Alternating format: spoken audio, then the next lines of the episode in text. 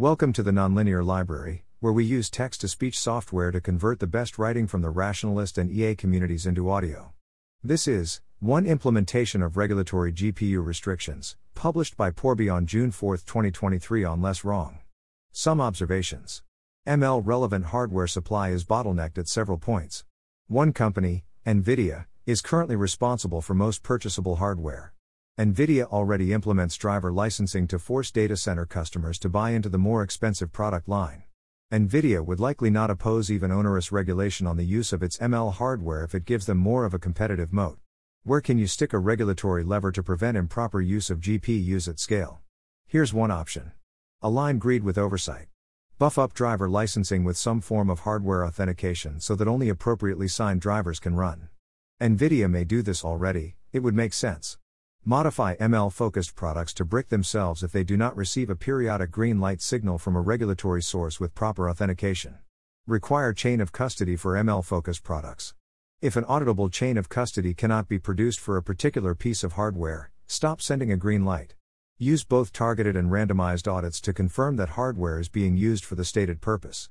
Audits are not primarily automatic, Regulators should have on demand access to the physical hardware and verifiable detailed information on how the system is being used. If audits are blocked or refused by a product owner, stop sending a green light. While not a primary form of security, the hardware driver could self report on some kinds of usage patterns. It does not seem realistic to collect invasive data, but the combination of chain of custody and high level samples of hardware utilization over time could help corroborate client claims or flag installations for audits. I imagine NVIDIA would be happy to offer certified ML Moat 2023B compliant hardware and drivers. Given the opportunity, they may even push regulators to implement progressively more difficult forms of verification to make it more expensive for smaller hardware providers to break into the market. Between the cost of the hardware involved and the chain of custody information, it is unlikely that many small businesses would suffer excessive burdens as a result of the regulation. A company with 16 H100s is far less of a risk than a company with 140,000 H100s. You can probably skip the audit unless you have some reason to suspect the ostensibly small installations are attempting to exploit a loophole. Clouds. GPU cloud service providers, CSPs, obscure chain of custody and complicate audits. Getting sufficient regulatory oversight here will likely have the most consumer visible impacts. One option would be to require any compute requests above a certain threshold, either in terms of simultaneous compute or integrated compute over time, to meet KYC style requirements. Regulators could lean on the CSP to extract information from large scale customers, and those large scale customers could be directly required to report or submit to audits as if they own the hardware. Given the profit margins for GPU CSPs, I suspect most major AI labs to prefer building out their own infrastructure or making special deals, like OpenAI and Microsoft. The main value of having requirements on CSPs would be to plug an obvious loophole that bad actors might otherwise try to abuse because it's still cheaper than their other options for getting access to tons of compute. It is unlikely that any small research group would ever actually encounter the regulatory system. That helps keep regulatory overheads low and focuses the effort on the more dangerous massive deployments. Threat model exclusions. This doesn't do anything against an extremely capable hostile actor in the limit. The hardware and software are in the hands of the enemy, and no amount of obfuscation can protect you forever. In reality, though, with a decent hardware supported implementation, it can be pretty annoying to grab the requisite information.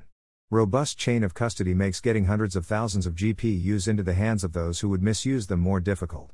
The main contenders in the current race dynamic operate in countries where large companies mostly obey laws.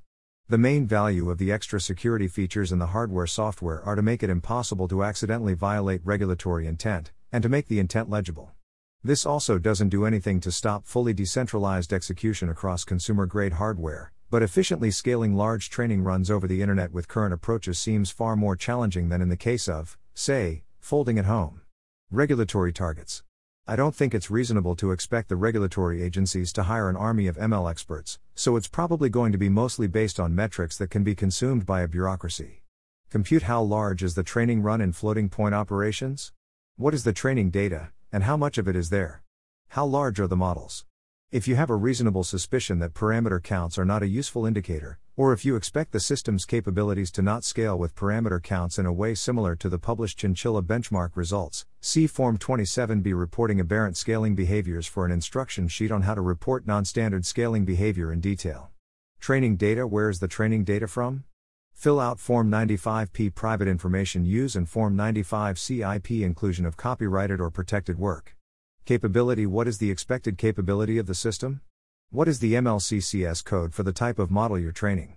If no MLCCS code matches, please fill out Form 511 47. If the model matches more than one MLCCS code, make sure to include the expected achievement scores for every MLCCS code. Failure to specify accurate expected achievement scores will result in an audit. Note that significant divergence between registered capability estimates and the deployed product may be grounds for penalties specified in Form 2210 M. Risk assessment What types of negative impact may the model have? Fill out Form 98S Ethical and Social Impacts and Form 98X Is your model going to kill and or torture everyone? What factors affect the estimate of these negative effects? Could any of these negative effects be amplified by estimation errors? Fill out Form 648Q Risk Estimates Robustness Estimate. Note that failure to completely report factors which may predictably reduce the predictability of risk may be grounds for penalties specified in Form 2210 M. Deployment target How will the model be used? What customers will be served? Is it for in house use, B2B services, government use, or consumer use? Physical audits would presumably collect documentation and evidence, including through access to physical systems that reported architectures and training schemes are actually being used. The relatively sparse ML experts involved in the auditing process would likely be fed a bunch of the collected information to try to confirm that things add up. Realistically, an actively malicious corporation could slip some things past the regulators, but that's not really the threat model or goal of the regulation. The main themes are collect a bunch of information Constrain models to be less harmful in expectation by default. Provide a lever to intervene when things seem clearly bad. Provide a big stick to hit companies with if they fail to accurately report expected impacts of the model, intentionally or not, probably want something close to strict liability here. This won't prevent all oopsies, and the existence of a penalty only matters if anyone exists after the oopsie, but it does give the company a more direct incentive to not oopsie. In other words, collect rope with which to later hang a bad actor so as to disincentivize bad actors from bad acting in the first place. Conclusion Using signed drivers to brick rogue GPUs seems like an easy lever for regulation to use. This isn't a complete solution, nor does it preclude other options, but it seems relatively easy to implement and helpful for avoiding the most egregious types of driving off a cliff. It's conceivable that extended regulations could be built on a similar foundation. For example, it could serve as an enforcement mechanism for restricting the amount of compute per entity to directly combat resource races. The details could use a lot of refinement. I have no background in policy or governance, and I don't know what is legally realistic. There are a variety of would be competitors, plenty of smaller companies like Cerebras, but also major players from other markets like AMD and Intel, but they aren't yet taking market share from Nvidia in the ML space. Google's in house TPUs are another option, and other megacorps like Microsoft, Apple, Amazon, and friends have the resources to dump on making their own designs. If NVIDIA's dominance becomes a little too extractive, the biggest customers may end up becoming competitors. Fortunately, this would still be a pretty narrow field from a regulatory perspective. The data center hardware does have other advantages in ML on a per unit basis and isn't just vastly more expensive, but there is a reason why NVIDIA restricts the use of gaming class hardware. I'm pretty certain this is not a novel idea, but I think it deserves some signal boosting. Regulation that required sending off automatic detailed technical reports of all code being executed and all data shuffled in and out would probably run into a lot of resistance, security concerns, and practical difficulties with limited upside. I could be wrong, maybe there's some use case for this kind of reporting, but it seems like regulators physically walk into your office's data centers and audit the whole system at random times is both stronger and easier to get agreement on. NVIDIA has done this before in other fields. They've developed extensions that they know their competitors don't currently handle well, then push for those extensions to be added to standardized graphics APIs like DirectX, then strongly incentivize game developers to use those features aggressively. Wow!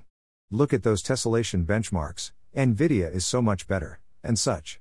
NVIDIA probably wouldn't be on board with this part. Thanks for listening. To help us out with the nonlinear library or to learn more, please visit nonlinear.org.